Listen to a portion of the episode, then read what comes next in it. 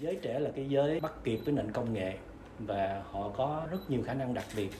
Họ biết rất nhiều về thế giới bên ngoài nhưng mà họ biết rất ít về thế giới bên trong. Vì cái cơ hội để quay về bên trong của họ là rất ít. Vì bên ngoài quá hấp dẫn mà. Từ vật chất cho đến ờ, bao nhiêu thứ ở trên mạng quá hấp dẫn đi. Cho nên là lôi kéo tâm hồn họ ra ngoài nhiều hơn là quay về chăm sóc bản thân. Họ rất là trên ven rất là lạc lõng. Nhìn họ tài năng vậy đó, thông minh vậy đó có nhiều thành tựu vậy đó. Nhưng mà trong lòng có rất nhiều ờ, sự hoang hoải có rất nhiều sự trống trải có rất nhiều sự lạc lõng mà chính họ cũng không biết tại sao mình lại như thế. Và đó là những cái mảnh đất màu mỡ cho những vấn đề tâm lý ra đời. Ngày mới tốt lành thức dậy cùng yêu thương. Chào mừng quý vị và các bạn đã đến với podcast ngày mới tốt lành ngày hôm nay và tôi là Minh Yến, biên tập viên của chương trình. Thưa quý vị và các bạn, năm 2011 có một cuốn sách ngay sau khi xuất bản đã được Trung tâm Sách Kỷ lục Việt Nam công nhận là cuốn sách có số lượng in lần đầu lớn nhất với 100.000 bản. Và cho đến hiện nay, đó vẫn là một trong những tên sách được chia sẻ và có rất nhiều người tìm đọc. Đó là cuốn sách Hiểu về trái tim của sư thầy Thích Minh Niệm – Sức hút của Hiểu về trái tim có lẽ là đã đưa đến cho độc giả một cái nhìn thấu đáo về những cảm xúc tích cực lẫn tiêu cực hàng ngày khởi phát trong chính con người mình. Nhẹ nhàng và sâu sắc, hơn 10 năm qua, Hiểu về trái tim được ví như liều thuốc an thần cho những tâm hồn bị thương tổn. Podcast Ngày mới tốt lành có may mắn được trò chuyện cùng thầy Thích Minh Niệm, tác giả cuốn sách Hiểu về trái tim, xung quanh câu chuyện nguồn cơn của những tổn thương và cách thức chữa lành tổn thương đối với con người hiện đại. Mời quý vị và các bạn cùng lắng nghe. Nếu như có một cái thống kê về số lượng đối tượng nào đến với thầy nhiều nhất là giới trẻ, mà trẻ ở độ tuổi là mới lập gia đình với rất nhiều khó khăn và trẻ mới vào đời, thiếu quá nhiều hành trang và dễ bị tổn thương về tâm lý. Thật ra mà nói thì thời nào người ta cũng có những vấn đề về tâm lý. Ngày xưa mình không có gọi là cái từ tổn thương đâu tức là mình đang có một số vấn đề về tâm lý hay là mình đang không có vui không có hạnh phúc. Và sau này mình có được những cái từ chuyên môn như là bị tổn thương. Mình cũng có thể lý giải một cách dễ dàng thôi là vì à, cái phẩm chất đời sống của con người thời nay nó thật sự là nó không có nhiều dưỡng chất hoặc là nó đi xuống so với những thế hệ trước. Đời sống kinh tế thì có thể đi lên. Con người có thể gọi là văn minh hơn biết được rất nhiều thứ chúng ta thâu tóm được rất nhiều thứ chúng ta đạt rất nhiều giá trị nhưng mà có thể nói là chúng ta phải trả một cái giá quá đắt. Đó là phẩm chất đời sống nó ngày một đi xuống. Cái phẩm chất đời sống là đời sống làm sao cho nó vui vẻ hài hòa cho nó có thư giãn nó có bình an cho nó có yêu thương nó giàu giá trị. Đó là những cái gọi là cái thiên tính quý giá của con người. À, giới trẻ là cái giới à, bắt kịp với nền công nghệ và họ có rất nhiều khả năng đặc biệt. Họ biết rất nhiều về thế giới bên ngoài nhưng mà họ biết rất ít về thế giới bên trong. Vì cái cơ hội để quay về bên trong của họ là rất ít. Vì bên ngoài quá hấp dẫn mà. À, từ vật chất cho đến à, bao nhiêu thứ ở trên mạng quá hấp dẫn đi. Cho nên là lôi kéo tâm hồn họ ra ngoài nhiều hơn là họ quay về chăm sóc bản thân họ. Nói chung là những môi trường có dưỡng chất để nuôi dưỡng tâm hồn người trẻ là quá ít người trẻ ít có cơ hội để được đào luyện bản thân, để cho mình một cái nghị lực sống. Trang bị đầy đủ những cái kỹ năng cần thiết để vào đời. Thay vào đó thì họ rất phát triển được hiểu biết, thông minh, hay là sự sáng tạo là rất lớn. Con người nó mất quân bình giữa cái hướng ra bên ngoài và cái quay vào bên trong, giữa xây dựng nền tảng, phát triển những giá trị thuộc về tinh thần với sự thông minh, tài năng, hay là đạt những cái đỉnh cao ở bên ngoài cho nên là họ rất là trên ven rất là lạc lõng. Nhìn họ tài năng vậy đó, thông minh vậy đó, có nhiều thành tựu vậy đó. Nhưng mà trong lòng có rất nhiều à, sự hoang hoải có rất nhiều sự trống trải, có rất nhiều sự lạc lõng mà chính họ cũng không biết tại sao mình lại như thế. Và đó là những cái mảnh đất màu mỡ cho những vấn đề tâm lý ra đời. Thế hệ trung niên đi, là những người họ có sức chịu đựng tốt hơn các bạn trẻ bây giờ. Tuy nhiên họ có một cái khiếm khuyết rằng là họ rất là sĩ diện họ là những người thành đạt, họ giàu có, họ có tiếng tâm, họ là bậc trên trước, họ có quyền lực, họ có vị trí trong xã hội. Cái việc mà thừa nhận mình có khó khăn sẽ khó hơn người trẻ rất nhiều. Thừa nhận với chính mình, tức là không bao giờ tin là mình có vấn đề. Không bao giờ tin là mình bất ổn, họ rất là chủ quan vì họ nghĩ là họ thành công mà, họ tài giỏi mà.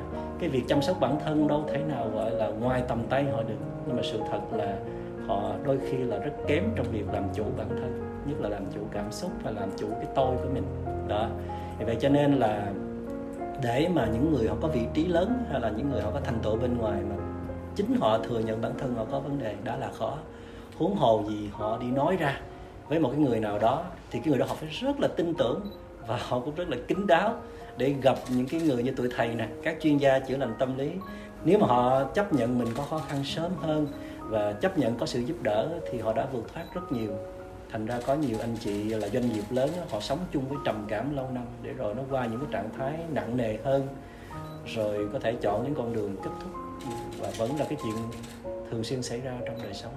Thành ra thì rất là khuyến khích các anh chị, dù à, là các anh chị à, thành công, có tên tuổi, có sự nghiệp cho dù mình không có cho mọi người biết thì cũng nên tin tưởng các chuyên gia. Nhưng mà nên à, biết rằng là không phải cái gì mình cũng giỏi có những thứ mình không rèn luyện như là việc làm chủ cảm xúc hay là làm sao để mình có một đời sống tâm hồn giàu giá trị mà không bị tổn thương đó. Đôi khi mình phải cần đến những người chuyên môn hơn. Khi mà bạn muốn vươn tới sự thành công đỉnh cao đó là bạn phải bỏ qua rất nhiều những mục tiêu nhỏ trước đó. Tức là bạn đã từng có những cái mục tiêu đặt ra, bạn đạt được, nhưng bạn không có thời gian để tận hưởng đó. Và bạn thấy như vậy là vẫn chưa đủ. Bạn muốn vươn lên những đỉnh cao hơn theo đó nó sẽ hình thành ở trong chúng ta trong tâm thức cái cơ chế là rất dễ mau nhàm chán những gì mình đạt được. Và luôn luôn khát khao tìm hạnh phúc ở những cái thứ chưa đạt được. Tức là luôn sống trong trạng thái là đi tìm hạnh phúc. Và không có ý thức rằng là mình đang có những điều kiện hạnh phúc. Những thứ mà mình đã từng ước ao và đã đạt được. Thầy hay nói rằng là một trong những cái gọi là hội chứng tâm lý trong mặt kép á, của hầu hết chúng ta hiện nay nhất là những người thành đạt và giàu có. Đó là tuy có rất nhiều điều kiện có hạnh phúc, nhưng không cảm nhận được cái gì là vì chúng ta đã huấn luyện cho mình thói quen là chụp bắt rồi bỏ, rồi chụp bắt rồi bỏ. Cho nên không cảm nhận được hạnh phúc. Cái thứ hai cái hành trình mình đi tới sự thành công, không phải ai cũng đủ giỏi để giữ được một tâm hồn lành lặn, khỏe mạnh, nhiều giá trị. Vì cái mà cảm nhận nên hạnh phúc là tâm hồn chứ không phải là cái đối tượng của tâm hồn. Không phải là vật chất quyền lực. Lúc nào cũng căng thẳng, lúc nào cũng nghi ngờ, lúc nào cũng muốn chứng tỏ quyền lực, lúc nào cũng muốn hơn người nhưng mà nếu bạn có một cái tâm hồn lành lặn, khỏe mạnh, trong trẻo, bình an, giàu giá trị, cộng với những thành tựu bạn đạt được thì bạn mới có hạnh phúc. Đó là chưa nói là nhiều anh chị đi tới đỉnh cao danh vọng là bị trầm cảm, rồi bị những hội chứng tâm lý khác. Thí dụ như là rối loạn lo âu hay là tâm thần phân liệt thì làm sao có hạnh phúc được? Cho nên nếu như các anh chị mà ý thức được là mình có những thành tựu, mình có rất nhiều điều kiện hạnh phúc, mình nó cũng phải song hành với việc phát triển những giá trị tâm hồn thì mới là đạt được những cái hạnh phúc lớn lao và chân thật. Khi trời đất thiết kế cho mỗi con người chúng ta, mỗi cá thể trong trời đất này là có ưu và có khuyết. Chúng ta có tài năng, chúng ta có sự thông minh, chúng ta đẹp đẽ, chúng ta có nhiều giá trị để có mặt trong cuộc đời này. Nhưng mà ông bà mình tổ tiên mình hay nói là trời cho cái này nhưng mà lấy đi thứ khác. Nghĩa là phía sau của những cái giá trị đó bao giờ nó cũng có những cái mặt khuyết. À, thí dụ những người à, rất là thông minh à, rất là tài giỏi nhưng mà họ có cái tật ví dụ như là ích kỷ hay nhỏ mọn hay toan tính hoặc là có những người rất là lanh lẹ, sắc sảo, nhưng mà ở góc nhìn về tâm lý của tụi thầy thì thấy những người này thì họ rất là bất ổn vì khi họ nhìn mọi thứ nó đa chiều hay là có chiều sâu thì họ dễ phản ứng theo, nhạy cảm hơn là một người bình thường. Và mỗi một lần phản ứng như vậy cảm xúc nó cứ xáo trộn, nó cứ tuôn trào, tâm họ không bao giờ bình an được so với những cái người họ giản dị, họ ít sắc sảo, ít thông minh hơn vậy cho nên là trời sinh ra mỗi người là phải có sẵn tham sân si. Vì tham sân si thật ra là bản năng tham là bản năng sinh tồn và sân là bản năng tự vệ. Tức là mình phải biết tranh đấu để đem lại những cái tiện nghi cho đời sống trong đó có ăn mặc có ngủ nghỉ và những sinh hoạt khác. Tuy nhiên con người không phải chỉ là một động vật bình thường chỉ có ăn ở sinh hoạt hay là uh, sinh con đẻ cái mà con người còn muốn vươn tới những cái tầm mức cao hơn, như là muốn có bình an, muốn có hạnh phúc mà phải chân thật cơ. Rồi phải có yêu thương cũng chân thật, rồi được tự do. Có người muốn đạt những cái, những thứ rất là quý như vậy đó, thì con người phải có một cái sự ờ, đánh đổi. Tức là bạn phải tu luyện. Làm sao để bạn cô lập hóa cái tham sân si đó, nó vừa đủ cho cái nhu cầu của bạn. Còn nếu bạn muốn nhu cầu lớn hơn như là giác ngộ thành phật thì bạn phải triệt tiêu luôn tham sân si vậy thì khi mà bạn cô lập hóa tham sân si thì bạn phải chấp nhận giảm bớt những ham muốn giảm bớt những cái phản ứng chống trả lại người khác. Để bạn nhường chỗ cho những giá trị như là tự do như là bình an như là hạnh phúc như là yêu thương nó lên ngôi. Những người uh, chọn cách sống ở miền quê có những người là vì họ thích miền quê họ phù hợp với không khí miền quê. Nhưng có những người vì bất đắc dĩ không thành công ở thành thị được không cắm rễ được thất bại hoặc là không chịu nổi cái áp lực ở nơi chốn thành thị thì đành phải về quê. Tức là đó là một sự chọn lựa miễn cưỡng về quê họ vừa vặn với con người họ ít áp lực và họ thưởng thức cuộc sống họ có hạnh phúc hơn. Như là họ phải chấp nhận trả một cái giá là từ bỏ xa hoa từ bỏ hào quang từ bỏ nhiều cơ hội. Khi mình ở thành thị là mình sẽ thụ hưởng nhiều giá trị hơn ở dưới quê về mặt vật chất về mặt uh, hào quang. Chứ chưa nói là giá trị nào hơn giá trị nào nha thì mình phải trả một cái giá, đó là sẽ chịu áp lực hơn và sẽ bị tham sân si, khuấy nhiễu thường xuyên hơn, dễ bị những vấn đề tâm lý hơn. Đó. Thì như vậy thì những người sống thành thị phải tu luyện nhiều hơn. Nghĩa là phải mạnh gấp đôi những người sống dưới quê mới được. Tức là đời sống tinh thần phải mạnh gấp đôi. Vậy thì à, cái thách thức ở đây là với áp lực đời sống kinh tế như vậy bao nhiêu vấn đề bủa vây mà bạn phải đủ thông minh để có một cái cách sắp xếp cuộc sống mình khôn ngoan nhất?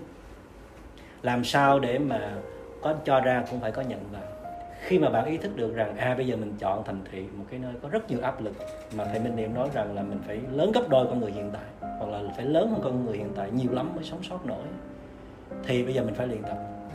Mà luyện tập thì phải chiếm nhiều thời gian, mà muốn chiếm nhiều thời gian thì bạn phải bỏ bớt một số những cái ham muốn nào đó mà bạn nghĩ rằng không cần thiết hoặc là kể cả cần thiết mà nó hơi nhiều, thì bạn phải cắt giảm bớt. Cả con người mình tập trung vào cái việc đó nó mới có kết quả. Để rồi khi bạn sống giữa thành phố ồn ào, bát nháo vậy nè, mà bạn biết được trạng thái tĩnh lặng là gì an trú ngay trong căn nhà mình là gì, cảm nhận được một ngày đang lên và sự sống đang diễn ra, bạn trân quý từng việc bạn đang làm. Vì mục đích hành thiền á hay là sống một đời sống tỉnh thức á. Không phải là ừ, kêu gọi mọi người phải từ bỏ cuộc sống, bận rộn, ồn ào, nhiều áp lực hay nhiều trách nhiệm ờ, trở về núi rừng ở. Thật ra thì ờ, sự thật là trở về núi rừng chỉ là một giai đoạn ban đầu thôi. Như thầy nói ban đầu là phải tu cái nơi chỗ dễ tu nhất. Rồi khi mình tu ở nơi dễ tu rồi, có phẩm chất rồi, mình phải đi tiếp cái bước nữa. Đó là hòa nhập vào cộng đồng và xã hội không bị tan chảy, tan biến hay là bị nhấn chìm, bị tổn thương trong những cái cuộc tương tác hay là va chạm đó, mà còn đứng lên trên nó nữa, tạo ra nhiều giá trị cho cuộc đời. Vậy thì cái sự tu luyện của bạn là phải ghê gớm lắm mới có thể làm được, và có rất nhiều người làm được. Rất là khó để có một cái ranh giới rõ rệt giữa việc sống là chính mình một cách tích cực và sống với chính mình một cách tiêu cực vì uh, tại sao mình có cái từ gọi là sống là chính mình là vì mình phải sống khác chính mình nhiều lắm. Mình mới sống nổi trong cuộc đời này. Thí dụ như là bạn đang sống rất là vô tư hồn nhiên vậy cái lập gia đình cái là mình phải làm vợ vợ là một cái vai. Hay là bạn làm sếp bạn thăng chức bạn làm sếp lãnh đạo mấy chục nhân viên. Khi bạn bước vào cái vai đó bạn bớt hồn nhiên bớt vô tư bạn bớt là chính bạn. Bạn phải là một cái gì đó nó khác với chính bạn. Có những khi bạn khác với chính bạn mà bạn có những cái tố chất đó trong chính bạn thì nó đỡ quá. Còn đằng này đôi khi bạn khác chính bạn mà bạn phải gồng gượng bạn phải giả trang bạn phải uh, không là chính mình rất nhiều. Tức là bạn phải phải dùng chiêu trò hay là kỹ xảo hay là trình diễn đối phó thì bạn mới đảm nhận nổi cái vai đó. Cho nên ờ, có thể nói là chúng ta đang sống trong một cái xã hội mà người ta tôn trọng hình thức nhiều quá, chú trọng hình thức nhiều quá. Và chúng ta sống trong một nền văn hóa gọi là đẹp khoe, xấu che đó, từ nhiều đời. Cho nên chúng ta rất khó để mà được sống ờ, chân thật với chính mình. Sống chân thật với chính mình là có ưu, có khuyết, có hay, có dở. Thì hãy ưu thì người ta khen, mà khuyết người ta chê, người ta sẽ lên án vì vậy cho nên là chúng ta gần như là buộc phải sống khác chính mình rất là nhiều. Và sống khác chính mình quá lâu, có khi mình không biết mình là cái gì. Cái con người thật của mình ra làm sao? Mình chỉ thấy là mình sống theo nhu cầu của người này, sống theo ý của người nọ, sống theo dòng chảy của xã hội. Cho đến khi mà mình bị thương tổn, mình đau khổ, mình rút lui về với chính mình mới thấy là, ôi trời ơi những cái đó đâu phải là mình mình chỉ đang đóng vai thôi. Còn con người thật thà của mình hay là con người trong trẻo của mình lâu lắm rồi mình không có được gặp gỡ. Thì khi một người bị tổn thương họ có nhu cầu rất là lớn để buông ra tất cả những cái vai đó, họ thấy nó vô nghĩa đối với họ lắm. Chỉ khi tổn thương họ mới thấy vô nghĩa nha. Còn khi họ tràn trề năng lượng, họ vẫn thấy nó có nghĩa. Vì có nghĩa nên họ mới sắm cái vai đó chứ dễ gì họ sắm cái vai đó. Ai mà áp đặt được họ đâu cũng có những người là bị áp đặt, nhưng mà phần lớn là do chính chúng ta chọn lựa. Khi những người họ bị tổn thương, họ sẽ có nhu cầu rất lớn đó là buông bớt những cái áp lực. Mà áp lực thường đến những cái vai đó. Để họ trở về một cái trạng thái gì mà họ cảm thấy thoải mái nhất. Đó là trạng thái là chính họ thôi. Họ không cần phải trình diễn đối phó nữa, thì đó là một nhu cầu tất yếu. Mà nếu họ làm được điều đó đó, thì khả năng chữa lành là rất cao vì khả năng chữa lành nó phải đến từ một cái trạng thái là bạn cảm thấy thoải mái nhất. Bạn sống hài hòa với chính mình nhất, không có các cuộc xung đột. Bạn không phải vắt kiệt năng lượng ra để ứng phó với bất cứ một cái gì nữa hết. Nói chung là một người bị tổn thương là họ cần có một sự giúp đỡ. Tức là bây giờ, giả dụ như bạn bị tổn thương thì bạn phải xin ông xã, phải xin các bạn đồng nghiệp giúp tôi, gánh những trách nhiệm nặng nề kia đi, cho tôi được hồn nhiên một thời gian. Hồn nhiên theo nghĩa là tôi được sống một cách rất là thoải mái không phải chịu trách nhiệm gì hết không phải suy nghĩ điều gì to tác không phải ứng phó bất cứ điều gì cả. Tôi sống hài hòa với trăng với gió với hoa với cỏ với uh, em bé với các thú cưng với chính con người thật thà trong tôi. Như anh Trịnh Công Sơn nói trong bài hát tôi ơi đừng tuyệt vọng em hồn nhiên rồi em sẽ bình minh thưa quý vị và các bạn như thầy Minh Nghiệm đã chia sẻ cuộc sống vẫn luôn tiếp diễn và chúng ta vẫn luôn có những việc phải làm, những vai trò cần phải gánh vác. Nhưng hơn hết, nếu bạn đang thấy tổn thương, hãy hào phóng dành cho mình những phút xả vai, thoát vai để được nạp đầy trở lại. Podcast ngày mới tốt lành cảm ơn quý vị và các bạn đã lắng nghe. Chúc các bạn một ngày mới bình an và nhẹ nhõm. Hẹn gặp lại trong các số podcast lần sau.